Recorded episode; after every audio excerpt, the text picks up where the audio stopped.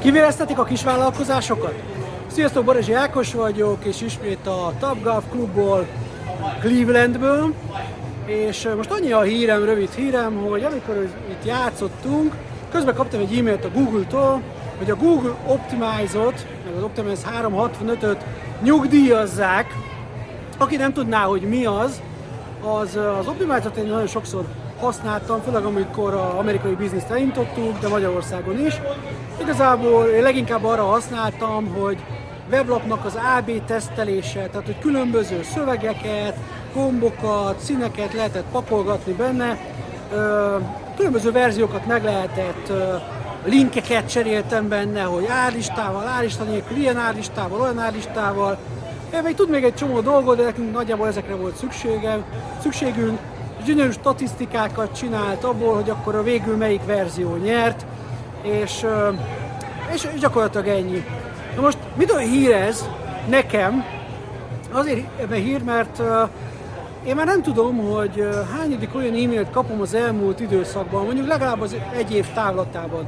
Tényleg a sokadik, ami arról szól, hogy főleg a Google-től, vagy más nagyobb giga cégektől, ezt vonultatjuk vissza, azt vonultatjuk vissza, mindig megígérik, hogy lesz helyette más, aztán vagy van helyette más, vagy nincsen, most is megírték, hogy majd most már még jobb lesz nekünk, aztán ez a még jobb lesz, az általában arról szól, hogy vagy fizetős lesz, vagy mégse lesz annyira jó, vagy tele van buggal és használhatatlan. Jó esetben tudsz mondjuk, az, az sőt biztos, hogy az optimize is van. Nem Google-ös versenytárs, és akkor azt használd, de akkor már ez egyébként ingyenes volt, egy bizonyos limitig, de azért ez kisvállalkozásnak nagyon elég volt. Rengeteg tesztet csináltam, és tényleg ingyen volt az a része.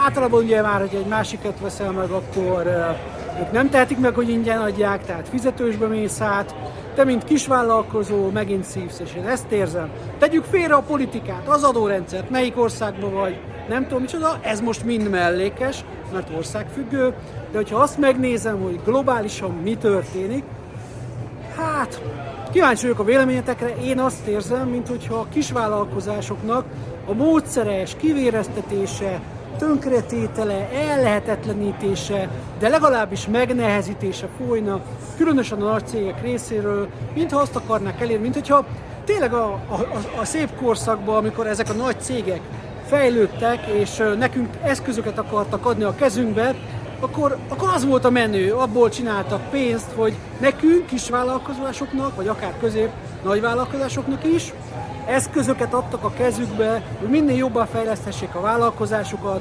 online vagy offline vállalkozásokat, az offline vállalkozásnak is van online részle, ma már gyakorlatilag elengedhetetlen, régebben még elment.